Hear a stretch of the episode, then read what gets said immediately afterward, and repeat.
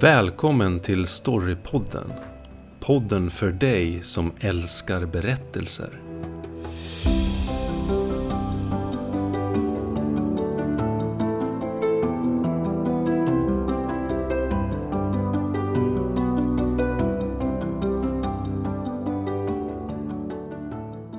Hej och välkomna till Storypodden. Idag ska vi prata om Joseph Campbell, världens myter, Hjältens resa, George Lucas och rymdeposet Star Wars, stjärnornas krig. Och eh, vi har ju tidigare pratat om Hollywood-dramaturgi och Hollywood-mallen, och vi har kommit in på berättande och akter och liknande på många olika sätt. Och nu ska vi fördjupa det här lite mer utifrån de här mytteorierna och då exemplifiera kring den första Star Wars-filmen då. Men innan vi drar igång, Rickard, vad är dina egna erfarenheter och upplevelser av Star Wars? Och vad har den här berättelsen betytt för dig? Ja, alltså, jag såg eh, Jedins återkomst eh, när den kom ut. Jag, pappa tog med mig på bio. Jag var inte ens i rätt ålder, tror jag. Jag tror den gick från femton eller tolv var det kanske. Jag tror jag var elva bara. Men han tog med mig, då fick jag, då fick jag komma in ändå. Så att, och där var jag fascinerad av den världen. Liksom. Och då, då såg jag väl ettan och tvåan då. Eller fyran och femman som det heter idag. Senare då. Men jag är ju, det här är ju en av mina absoluta favoritgenrer. Det är ju sci-fi liksom. Så det... Ja, jag har alltid tittat på, du vet, såna här gamla science fiction serier som Buck Rogers och, och Flash Gordon och alla de där möjliga, Moonbase Alpha och sådana saker liksom. Så nej, jag gillar jag är jag är liksom lite fast i Star Wars världen också, lite nördig så där. Jag tycker om till och med de där animerade serierna liksom. Så Clone Wars och alla, ja, vad de nu heter liksom. Mandalorian var ju bra också nu som kom här sist här. Ja, jag gillar det som, som fan liksom. Du då? Ja, nej, men det är ju en stor eh, kärlek hos mig också. Eh, jag såg väl de här första filmerna då, eller fyran, femman, sexan då, hos en kompis eh, liksom för första gången, och då var kompisen och hans brorsor liksom mycket mer bevandrade i den här be- världen än vad jag var liksom. Stjärnornas krig, Star Wars hade flugit omkring, men jag hade liksom inte sett det än, och jag var väl, hade väl inte rätt ålder inne heller då. Men då tittade jag för första gången hos honom då, tror jag, på den, på den första filmen där, ett nytt hopp då.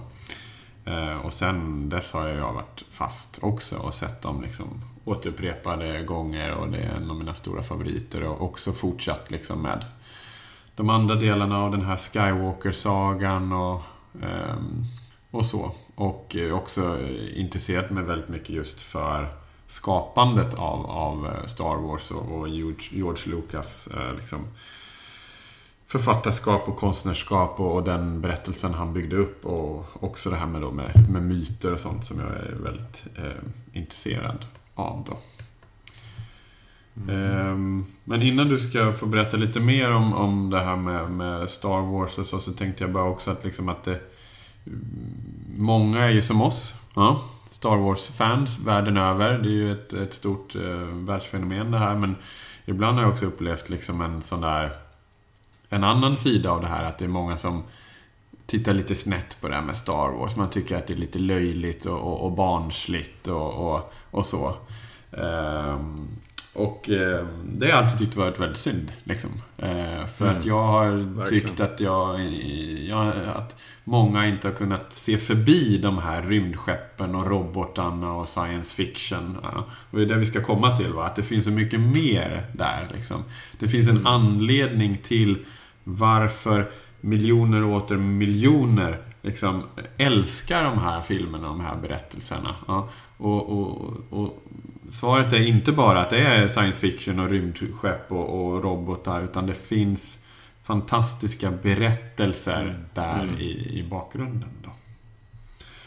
Och teman som är allmänmänskliga då. Visst, universella. Ja. Den unge, det är en coming of age-film egentligen, första New Hope, som handlar om en ung man, liksom hur han blir man och hittar sin, sin plats i världen på något sätt. Och det, det där är ju genreöverskridande på något sätt. Sådana filmer ser vi ju i många olika genrer. Ja, men eh, ingen har missat att det är regisserat av George Lucas. Och den första då, som vi pratar om nu, eh, Nytt hopp, episod fyra, kom den tjugofemte maj nittonhundrasjuttiosju. Eh, den hade bara en budget på elva miljoner dollar. Eh, ganska klent egentligen om man, med, med tanke på hur mycket den tjänade in då. Den tjänade in fyrahundrasextio miljoner dollar i U S A och trehundrafjorton miljoner världen över då. Kortfattat handlar Star Wars A New Hope om kampen mellan ont och gott. Och det stora imperiet och de här rebellerna som strider mot imperiet. Och mitt i den här härvan som finns då Luke Skywalker. En ung man som försöker finna sin plats i den här stora världen då. Tanken var väl eh, att George Lucas ville väl skapa en ny sorts science fiction med lite inspiration från Flash Gordon bland annat och Buck Rogers då, som, jag, som jag nämnde tidigare. Ja, och eh, han började liksom att skriva på eh, det här stora eposet och, och visste inte riktigt vad det skulle ta vägen i början. Han gjorde massa olika slags rewrites och karaktärer bytte plats och han ändrade hit och dit och han inspirerades av fantasy-litteratur, ja, liksom Tolkien och The Hobbit och Sagan om ringen. Han inspirerades av annan sci-fi. Han hade själv gjort tidigare egen sci-fi-film och började sakta men säkert också förstå att det han skrev om, den här resan som Luke Skywalker drog iväg på, hade väldigt många så här mytiska inslag omkring hjältar och legender. Alltså delar av historien som man kunde hitta i, i gamla myter från olika mytologier världen över, från olika legender och så vidare. Och han började då läsa och studera sådan teoribildning. Och den han framförallt hängde upp sina tankar på var Joseph Campbell. Och Joseph Campbell var en amerikansk mytforskare som har då sysslat framförallt med komparativ mytologi. Föddes nittonhundrafyra, dog nittonhundraåttiosju. Och om man ska liksom dra hans livsgärning ganska kort så kan man säga då att han intresserade sig väldigt mycket av myter och legender. Globalt, historiskt, över hela världen.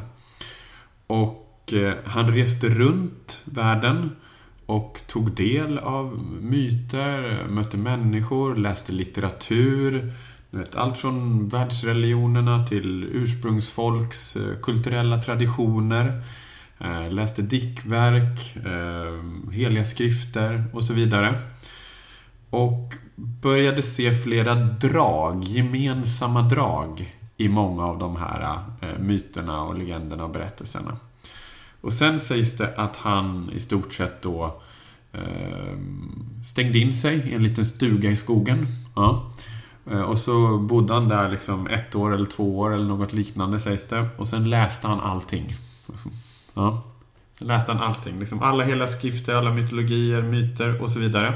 Och utifrån det hade han, kom han då ut med liksom en slags struktur där han såg att det finns många gemensamma drag i flera av världens myter. Saker och ting som upprepas, att huvudkaraktären ofta gör på det här sättet, möter de här problemen, möter de personerna, står inför den kampen, åker ner dit, åker upp hit och så vidare och så vidare. Och utifrån det så vidareutvecklade han sin forskning då. Eh, som då eh, har kommit till utlopp i olika skrifter då. Eh, A Hero with a Thousand Faces. en sån klassisk litteratur och studiebok som har inspirerat många manusförfattare i Hollywood och andra slags författare inom fiktionen. Och han konstruerade också en slags modell då för hjältens resa, The Hero's Journey. Det som kallas för monomyten också, The Monomyth. Och den har då visat sig vara väldigt, väldigt ja, influenserik när det gäller liksom, till exempel Hollywoodfilm då, som vi tog upp i vårt eh, avsnitt om Hollywoodmallen eh, förra säsongen. Och det var det som George Lucas då eh, läste och rekonstruerade sen sin Star Wars-historia utifrån eh, Campbells Monomyth och The Hero's Journey. Och eh, det sägs då att eh, Lucas att han skrev på Star Wars-sagan och så skickade han liksom X till Campbell. Är det här rätt? Ska det vara så här? Liksom, och så vidare. Ja, och så skickade Campbell tillbaka. Ja, det är rätt. Eller du kan göra så. Och så vidare. Eh, men det finns ju en del dokumentärer om det här senare som Bill Moyers har gjort i, i U S A med intervjuserier med både Lucas och Campbell. Eh, och då sägs det ju så här att ja, eh, liksom bevingade ord så här att George Lucas var Joseph Campbells eh, bästa elev. Liksom. Ja. Eh, och Campbell liksom fascinerades ju också då av, av Star Wars-berättelsen som han såg liksom på ett en ny version av hjältens resa, en ny version av monomyten, ett rekonstruerande eller ett återskapande av myterna, hur de kom upp igen och lyftes upp då, genom George Lucas eh, eh, historia då. Så eh, ja eh, det är väl liksom det man kan säga om, om bakgrunden då till till liksom eh, Lucas Star Wars eh, skapelse. Och han skapade ju hela den här första trilogin i ett svep, alltså episod fyra, fem och sex, ett, ett nytt hopp, Empire Strikes Back, Jedins återkomst. Det var en hel historia från början som konstruerades utifrån hjältens resa då. Men sen var ju det liksom ett alldeles för, för stort manus för en film då. Han hade väl någon så här tvåhundrafemtio till trehundra sidor. Ja, helt enormt. Han brukar säga det, it was a very fat script eller något sånt där. Mm. Så då när han gick till, till Fox där då, eh, bolaget, så fick han ju liksom eh, dela upp den i tre delar då. Men hela den här trilogin har verkligen, om man ser det som en berättelse, alla de här stegen då från Campbells eh, berättar mall och berättar modell, men de har i sig också del för del alla de här eh, stegen då. Sen är det också så att Lucas självklart är inspirerat av mycket annat när han skapat sin, sin eh, rymdsaga, och det är ju sci-fi influenser som du var inne på, men det finns ju också så här japansk samurajfilm och Kurosawa eh, och liknande, och västern och fantasyinslag också då. Mm.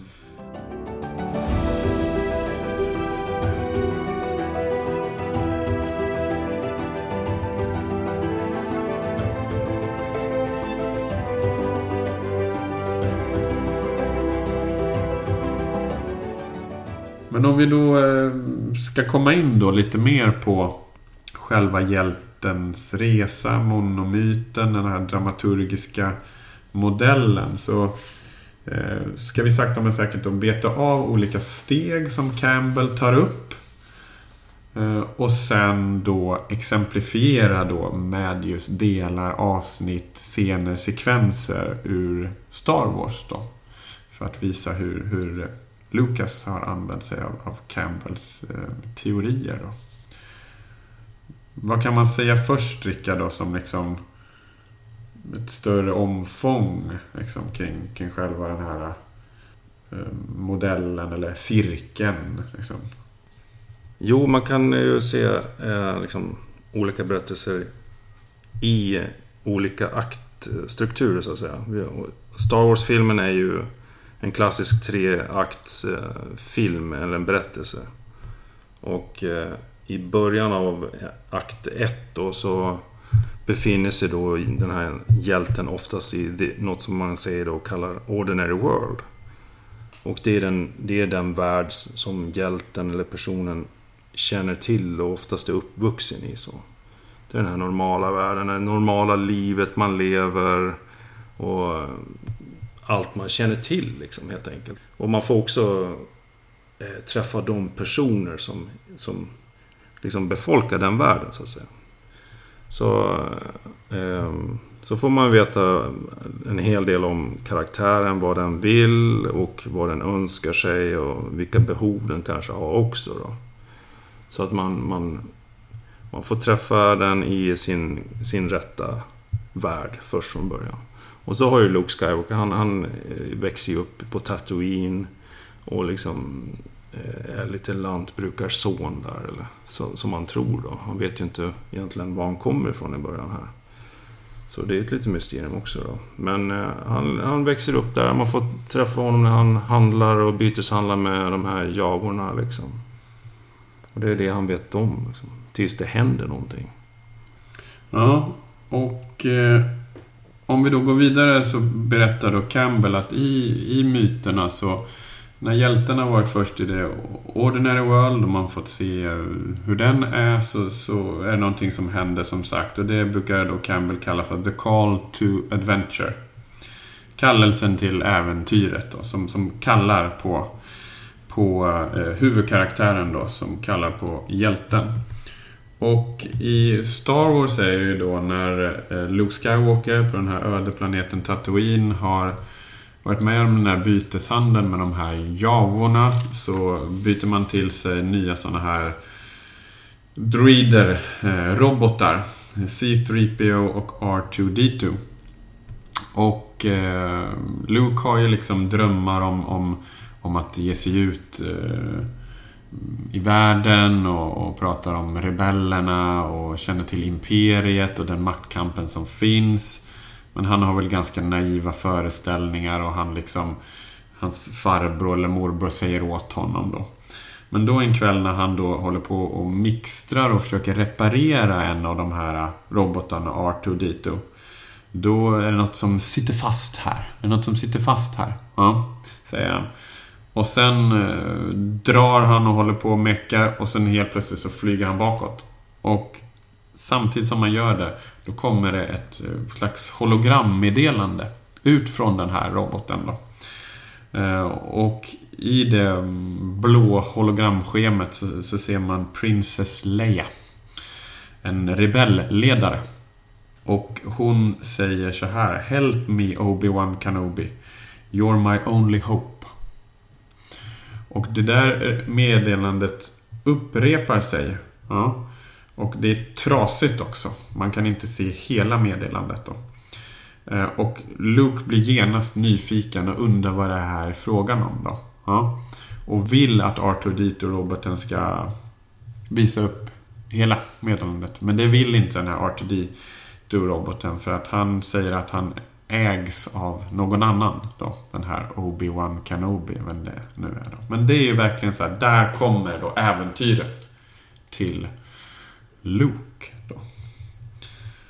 Vad händer sen? Och, jo, men of, oftast får man det, the call to adventure. Men man blir också lite rädd av det. Det finns ett motstånd när man liksom får den här kallelsen. Och det brukar kallas the refusal of the call. Och i Star Wars så är det så att Luke möter då till slut den här Jedi-mästaren Obi-Wan Kenobi, som meddelandet är till då. Och eh, Obi-Wan berättar om Lukes pappa och eh, om imperiet och eh, Jedi-mästarna och kraften då som finns överallt, liksom i allt. Eh, och att det är den kraften som Jedi-krigare använder för att för sina, ja, för att få sina förmågor då. Och Obi-Wan berättar att en Jedi-mästare som han hade som elev, som då heter Darth Vader, mördade Lukes pappa.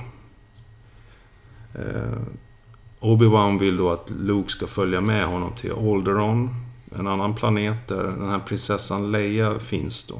Men Luke han, han säger att nej, nej, jag har fullt upp, min morbror vill att jag ska hjälpa honom med massa saker liksom.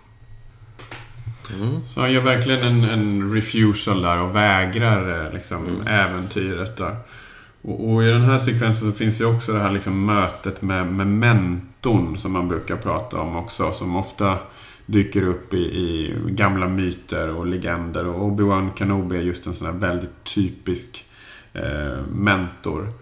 Um, ja, men det finns ju hur många som helst, Dumbledore och Gandalf och liknande, det känner ni till. Uh, och Campbell brukar också prata om det supernatural aid, att det kommer något så här närmast magiskt från sidan med en speciell kunskap och visdom då mot hjälten och försöker undervisa honom, men att då hjälten då, Luke i det här fallet, liksom vägrar där. Han har fortfarande sin, sina fötter i, i den här The Ordinary World då. Men sen då så brukar Campbell då prata om en, ett gemensamt drag hos många myter, det som kallas för the, the threshold då. Och det är tröskeln då till nästa värld som man pratar om då. Att det är dags för hjälten att lämna liksom det vanliga, det trygga och komma in i the special world då. Och det är det som också, den sekvensen brukar också sammanfalla med det som man brukar prata om som första vändningen i den här treaktstrukturen, då man går från eh, akt ett till akt två då. Och i det här fallet då i Star Wars så är det ju att Luke kommer hem då efter att liksom ha vägrat eh, att hänga med Obi-Wan Kenobi direkt då. Och då finner ju han sin morbror och moster då som har liksom dödats av imperiets stormtroopers, stormsoldater. För det är ju de som också då är på jakt efter de här eh, robotarna. För R två D två har ju det här hemliga meddelandet från prinsessan Leia, men också en ritning som hon har stulit från imperiet. En ritning som visar upp eh, imperiets nya ultimata vapen, Dödsstjärnan. En rymdstation som kan spränga en hel planet. Och som skulle då krossa rebellernas uppror eh, direkt då, om den kommer i bruk då. Så den har ju då prinsessan Leia tagit eh, och den ritningen vill man föra till, till, eh, till henne, till, till rebellerna då. För hon tvingades att slänga iväg den ut i rymden när hon var attackerad själv precis i början av filmen då. Men när Luke i alla fall upptäcker att hans då, ja, fosterföräldrar helt enkelt har, har liksom massakrerats, då finns det ingenting längre som håller honom kvar vid den gamla världen, The Ordinary World då. Och då bestämmer han sig för, för att följa med Obi-Wan Kenobi, för att strida mot imperiet, för att göra precis som hans pappa, säger han. Ja. Och för att lära sig kraftens väg då. Och bli en Jedi-riddare. Ja, efter det så har vi något som kallas Trials and Failures. Eller också Test Allies Enemies. Eh, Luke, Obi-Wan och eh, de här två droiderna, de kommer till slut till Mos Eisley. Och det är ett skumt näste med, skumt näste med fullt av skumma typer. Och här har vi den här klassiska barscenen som man ofta har i filmer. Liksom man kommer från den ordinary world in i the special world. Och då är det oftast någon slags krog, bar, restaurang eller något skumt tillhåll där, man, där det är massa konstiga typer. Och det blir nästan som en kalldusch för protagonisten, the hero. Liksom. Att oj, är det så här det ser ut i den verkliga världen och, eller den speciella världen och... Världen. Man, får, man ska få den här upplevelsen av att det är en stor värld och att man kommer från en liten bubbla och nu har bubblan verkligen spruckit liksom. Så de eh, jagas av stormtroopers, alltså imperiets eh, soldater då, och de hamnar i bråk på den här baren då, men tar sig förbi det. Och Luke får se hur Obi-Wan Kenobi använder sig av kraften för att styra bort jagade, jagande stormtroopers liksom. Han använder någon sån här Jedi mind tricks. Och Obi-Wan använder också sitt, sitt svärd och sån här ljus sabel och hugger armen av en stöddig typ på, på baren. Precis, flera hinder där och sakta men säkert växer världen då för, för hjälten. Eh, och sen så brukar då Campbell prata om i många historier det som kallas The Meeting with the Goddess då. Um, och det har ju också gö- att göra med liksom um, det mer andliga eller det magiska som finns runt omkring, men också liksom det här visdomen som, som hjälten ska lära sig i slutet liksom. Ja. och, och den ger sig till känna eh, i de här delarna av historien, och eh, eh, det kommer också andra karaktärer som dyker upp i det här, ofta de här eh, skedena av olika berättelser. eh, det kan vara skurkar, men det kommer också vara vänner, och, och vänner då som kan hjälpa en, som man behöver som hjälp för att liksom ta nästa steg. Både liksom i, i form av den, den yttre handlingen, äventyret, rebellerna, ont och gott, men också då den inre utvecklingen och vägen för en själv då. Och när det gäller just det här med vännerna i Star Wars här, så är det då Han Solo och hans vän Chewbacca som, som dyker upp eh, på baren då. För eh, man behöver ju då ett skepp, ett rymdskepp som kan ta dem från Tatooine och, och Mos Eisley, och kan föra dem mot Alderaan, den här rebellbasen, och, och Princess Leia då. Och det har då Han Solo, och han är ju en lite sådär halvtjaskig smugglartyp då. Och vi får se också hur han introduceras med en konflikt då, med att han har ett pris på sitt huvud eh, utifrån att det är en annan skurkarketyp som heter Jabba the Hutt som han har en skuld till. Eh, men hur som helst så, så betalar de ju eh, honom pengar, eller ska göra det, och eh, drar eh, iväg eh, med det här rymdskeppet då från Tatooine då. Och eh, i rymdskeppet Millennium Falcon så börjar då också Luke att eh, lära sig mer om, om kraften då. Han undervisas av Obi-Wan Kenobi. Ja? Att liksom blunda och se saker framför sig, och, och verkligen det här Jedi mind trick, att styra handlingar med, med hjärnans kraft.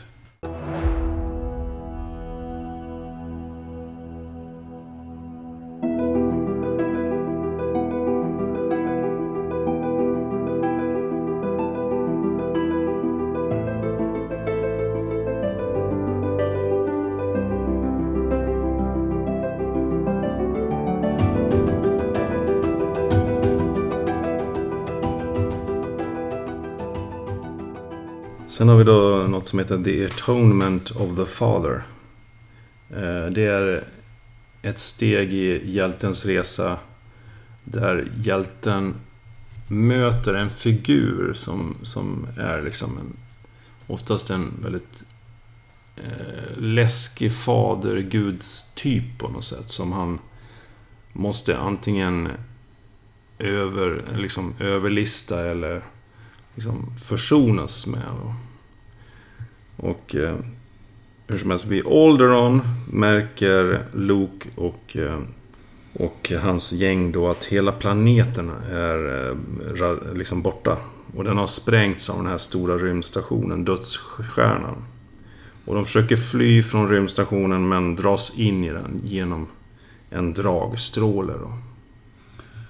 Ja, och på den här rymdstationen så finns ju då eh, Darth Vader, skurken då, som vi har eh, sett tidigare och hört om tidigare, som har eh, jagat Princess eh, Leia eh, och tillfångatagit henne då. Och eh, vi har också sett då tidigare hur Darth Vader då har ju använt sig av kraften, men på ett ondskefullt sätt, så vi har också liksom förstått den här andra sidan då. Och den här delen när man kommer till rymdstationen, det är en del som Campbell brukar prata om i flera myter, det som kallas för apoteosis. Och det är liksom Guds positionerande, att man når en, en gudaktig ställning i, i form av ja, visdom och liknande då. Och när Luke och Obi-Wan och eh, droiderna och Han Solo och Chewbacca kommer till, till eh, dödsstjärnan, så får ju de reda på då att prinsessan Leia ska avrättas. Mm, så de måste verkligen vara snabba för att eh, rädda henne då. Och de får också reda på att Vader finns vid den här rymdstationen. Och eh, Obi-Wan bestämmer sig för att han ska eh, gå och försöka ta bort den här dragstrålen som håller fast rymdskeppet Millennium Falcon. Men också så förstår man att han kanske ska gå och möta då Darth Vader, sin gamla elev då. Och så ger han också då Luke då de här avskedsorden som har med det apoteosis eh, att göra då. Liksom att follow the way of the force och remember Luke, the force will be with you always då. Och det är dit han vill då att, att som mentor att, att Luke ska, ska gå då och nå. Eh, och de försöker ju då fly från eh, dödsstjärnan här. Men... Ja, och jag kan säga att de har ju ska iväg och, och rädda Princess Leia ja, också. Mm. De har, och, och gör ju det. Liksom. De gör ju det och flyr ja. genom ja. alla korridorer i ja. den här dödsstjärnan och försöker ta sig ut till det här skeppet. På vägen så hamnar de, eller så blir de fast i ett, ett soprum. Liksom. De försöker ta någon genväg där och så hamnar de i ett soprum. Och eh, i soprummet så börjar väggarna plötsligt att närma sig. Så att de liksom håller på att krossas där. De försöker rädda med någon stor... något stag där och försöker köra upp och liksom, ah, nu måste vi stoppa det här. Eh, vilket inte går då. Och sen eh, är det någonting som lever där nere i det här vattnet, det här äckliga kloakvattnet där, som drar ner Luke under ytan och liksom nästan har ihjäl honom. Men de räddades, räddas då av R två D två som liksom programmerar om det här och, och stoppar den här liksom krossen då. Eh, precis, och det var det. Mm. Ja, och det är ju verkligen så att de är längst inne i, i, i skiten och i mörkret och, och ja, exakt. Campbell pratar om en approach to the innermost cave liksom. Att man måste, hjälten då i många myter måste ju gå in i grottan för att mm, möta sig, sig mm. möta sig hotet in i grottan, Sankt Göran och draken eller vad det nu är liksom, och det är mörkret kommer runt omkring en liksom. Ja. Man måste möta sina rädslor också. Verkligen. Det är... Mm. Och det är ju verkligen då Luke när han är i det här soprummet och, och det, det är mörkt och ja, han håller på verkligen och, och försvinna där då. Och det leder ju då den här liksom vägen in i mörkret och, och grottan då till det som kallas för ordeal då, och som ofta brukar vara mittpunkten i en historia då, mitt i andra akten. Um, att um, huvudkaraktären, hjälten, måste liksom ta tag i sin situation här nu. Liksom, nu har han eller hon lämnat Ordinary World, kommit in i Special World, mött massa hinder, fått hjälp av, av mentorn, fått massa visdom, har massa saker mer som han eller hon behöver lära sig. Och det är nu dags att liksom verkligen försöka ta ett steg mot det då. Och det, i Star Wars så blir det så att Luke då på väg att fly med, med Leia, Han Solo, Chewbacca, Doriderna bevittnar hur Obi-Wan Kenobi och Darth Vader strider mot varandra. Och han stannar upp liksom och ser längre bort hur de strider mot varandra med sina Jedi-svärd då. Och i den stridssekvensen så blir det som att Obi-Wan liksom... på något sätt ställer sig helt lugnt och tar svärdet mot sitt bröst liksom, och låter sig i stort sett nedgöras då av Darth Vader. Och då skriker ju Luke till, för han fattar inte riktigt vad som har hänt liksom. Han tror ju att Darth Vader bara liksom, ja, sopade banan med, med Obi-Wan Kenobi. Och han, no! Och han skriker och skjuter mot Vader. Och då hör han också Obi-Wans röst, run Luke, run! Liksom, ja. Och då gör han det liksom. Ja, och då flyr han också. Så, så delvis går han ju mot då ondskan, antagonisten Darth Vader, eh, men också så lyssnar han då till sin, sin mentor då. Och tillsammans med Leia, Han, Chewie och, och robotarna så, så flyr de på Millennium Falcon då, eh, från dödsstjärnan. Ja, de eh, jagas ju också. De blir jagade av Imperiets TIE Fighters. Och eh, skjuter efter dem och försöker rädda sig själva och flyr. Flykten är väldigt intensiv och så. Men de besegrar dem till slut. Och så har vi en liten lugn stund då när Luke sitter och sörjer Obi-Wan Kenobi. Och det här kallas då The Abyss eller Death and Rebirth. Där man liksom tar en liten tur ner till dödsriket och upplever en slags dödsögonblick på något sätt.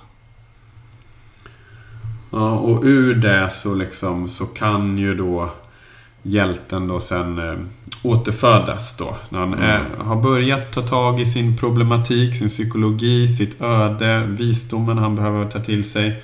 Och när han är på botten, då är det dags att liksom dra sig i mm. kragen. Liksom. Att det kan inte bli värre än så här liksom, just för stunden, och att det bara går och går uppåt igen liksom. Och då pratar Campbell då om det draget som han ser i många berättelser som the reward eller seizing the sword. Att hjälten tar svärdet nu. Nu ska jag ta svärdet och gå upp i kamp. Liksom. Och då kommer man ju fram då till slut, efter att ha besegat de här flyende skeppen, kommer man fram då till rebellernas nya bas då. Som ligger på en eh, annan planet, Yavin eller vad den heter då.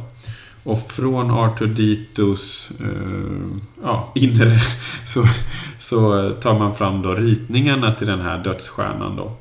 Och en analys av ritningarna visar att ett eh, pricksäkert laserskott från ett rymdskepp då kan skapa en kedje, kedjereaktion som gör att hela den här rymdstationen kan sprängas då, liksom. Och det är en, en nyckeln då, då till att eh, besegra eh, imperiet då, i alla fall för, för stunden då. Så då vet de att vad de ska göra, nu tar de upp eh, kampen. Och de har också en väg ut på något sätt, ja, från det här problemet liksom. eh, Vi har något som heter The Refusal of the Return. Här eh, den här sekvensen som närmar sig dödsstjärnan, rebellbasen då, på den här planeten Yavin. Och eh, det liksom börjar bli hög tid att börja strida mot imperiet nu. Eh, för snart är dödsstjärnan inom räckvidd för att kunna skjuta och förstöra den här planeten. Men Han Solo, alltså kaptenen på Millennium Falcon, han bestämmer sig för att dra för att han har ett pris på huvudet och han måste tjäna in pengarna för att kunna få bort det här priset till eh, Jabba the Hutt. Så han drar och frågar Luke om eh, han inte ska följa med. Vi skulle kunna behöva dig liksom. Men Luke eh, tackar nej och han ska minsann strida för att ta, ta död på imperiet, tänker jag. Mm. Mm, och då är det ju dags då för The Magic Flight eller The Road Back. Eh. Som Campbell pratar om, och att det är dags att gå tillbaka då eh, mot the ordinary world igen då för hjälten. De lärt sig allt det här, eh, kommit närmare antagonisten, motståndet, eh, skurkarna, och är liksom på väg upp till, igen till, till den här the ordinary world med den här nyfunna eh, kunskapen då.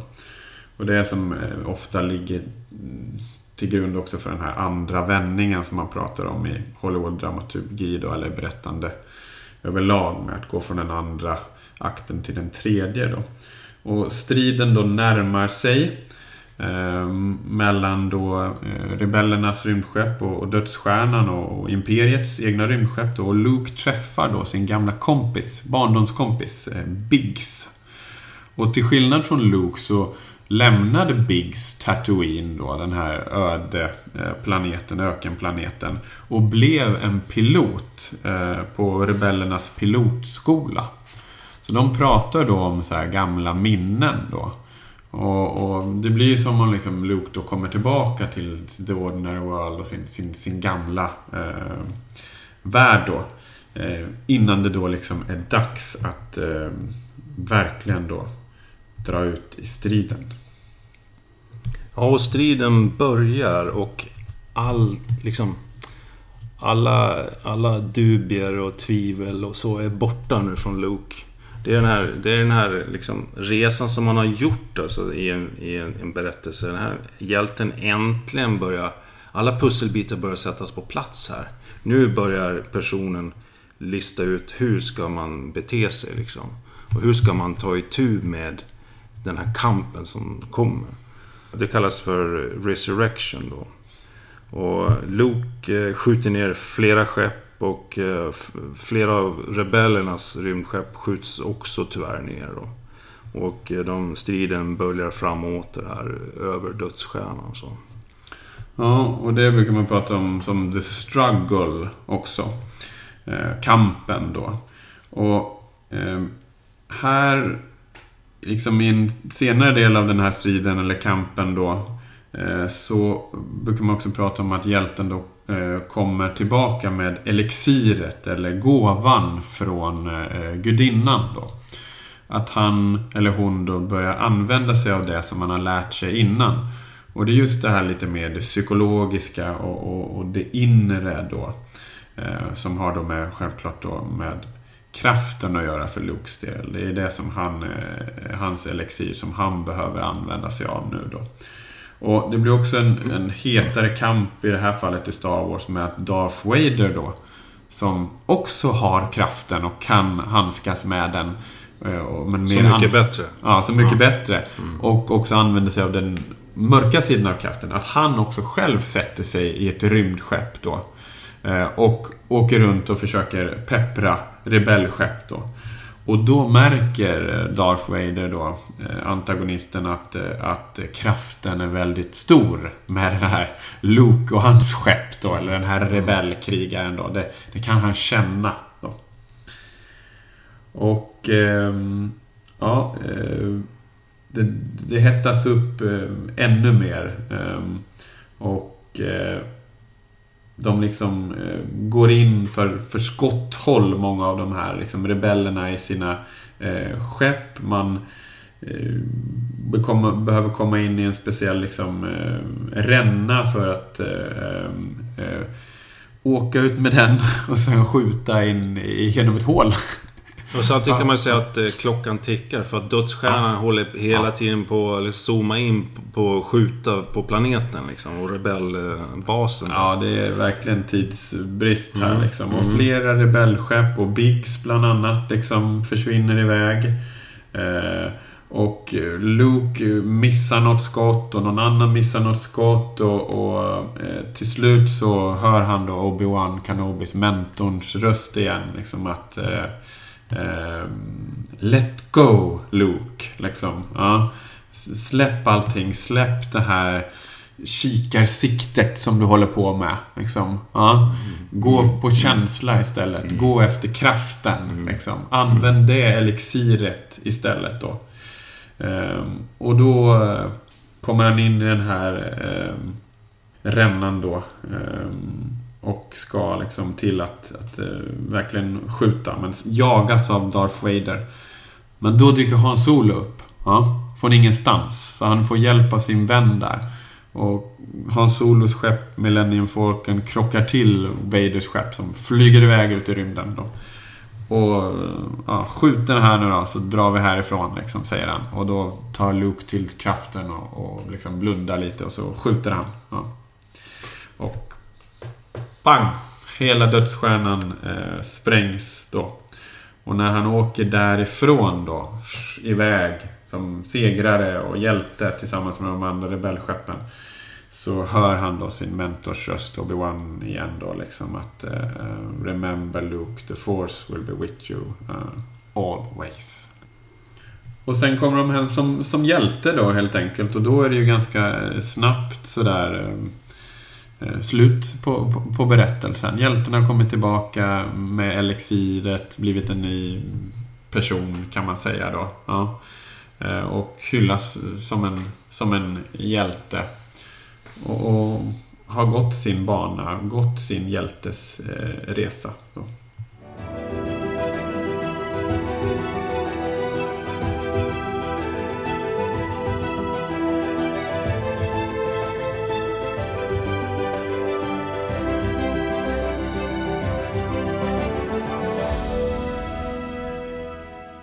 De här exemplen finns ju då i, självklart i de andra eh, filmerna också.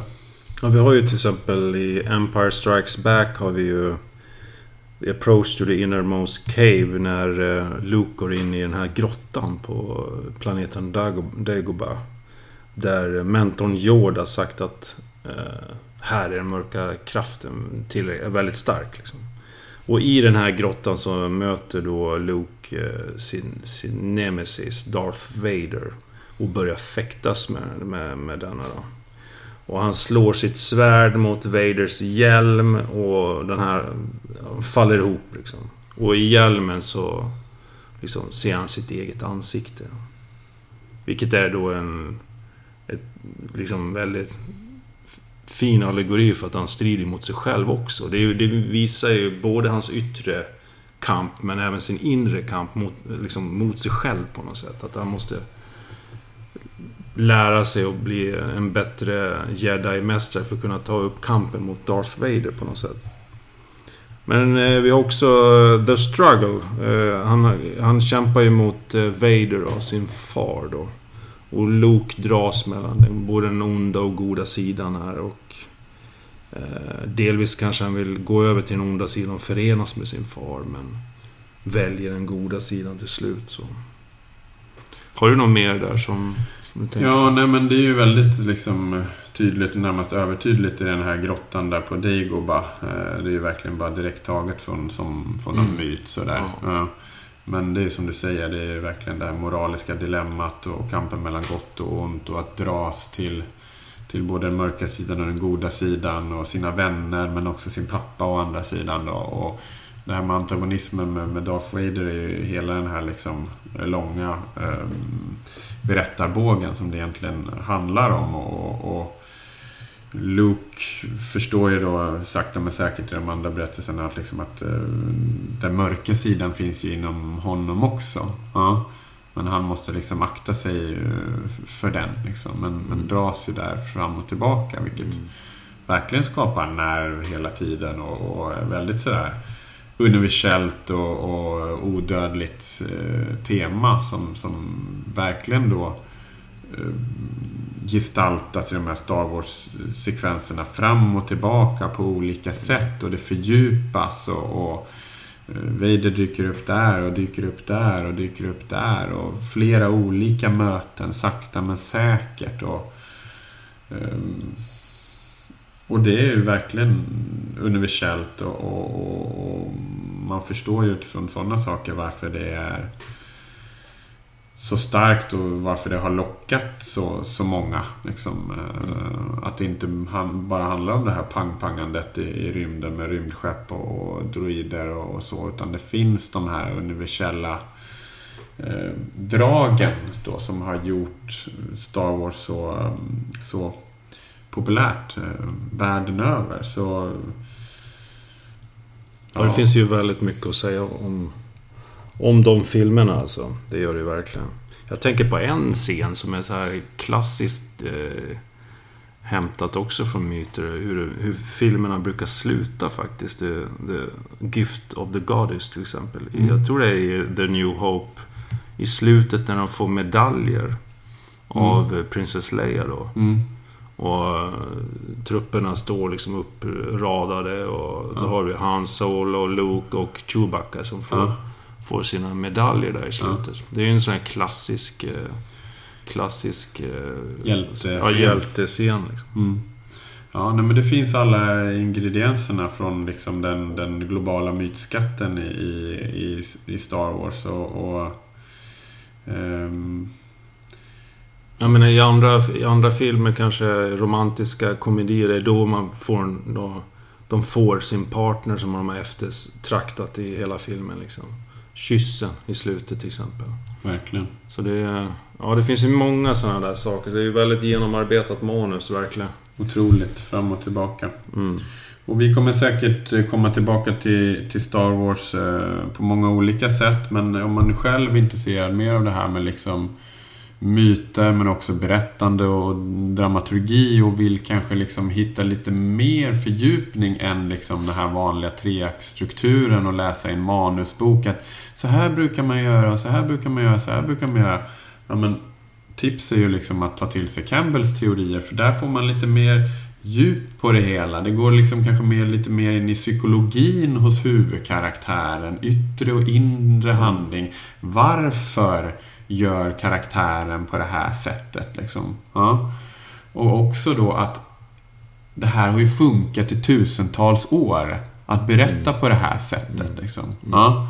vi, är, vi har det inprogrammerat i oss själva. Det vet jag att Campbell pratade om, de, de här berättelserna, och, och att det också utmynnar då hos honom sån här berättande form till att follow your bliss liksom. Du ska följa din ledstjärna, ditt öde och så vidare, och det är också en del av, av liksom Hjältens resa och monomyten liksom, att man ska ja, göra det man vill och, och sina önskningar och ta sitt öde i sina egna händer på, på något sätt då. Och eh, jag hoppas säkert att eh, många, om det är någon som har hört det här avsnittet nu och kanske har haft lite sådär ah, sci-fi, det är inte min, eller Star Wars, det är inte min grej liksom, att liksom försöka se bortom det liksom, att det finns en, en otroligt stark berättelse där mm. bakom. mm.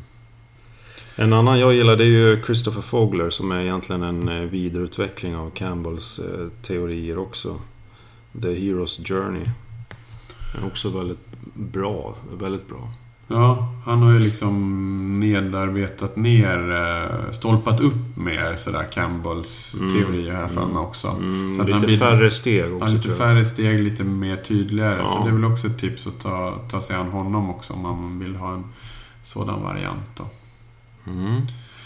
Ja, nej, men det var lite Star Wars, eller en hel del Star Wars, men som sagt, vi kommer säkert komma tillbaka till Star Wars i framtiden också.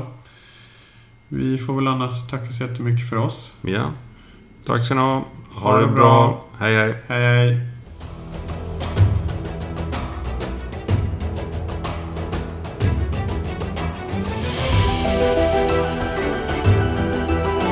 Du har lyssnat på Storypodden med Rickard Eklund och Olof Tiderman. Flera avsnitt, mer info och tips hittar du på w w w punkt storypodden punkt se. Vi finns även på sociala medier i form av Facebook, Twitter och Instagram.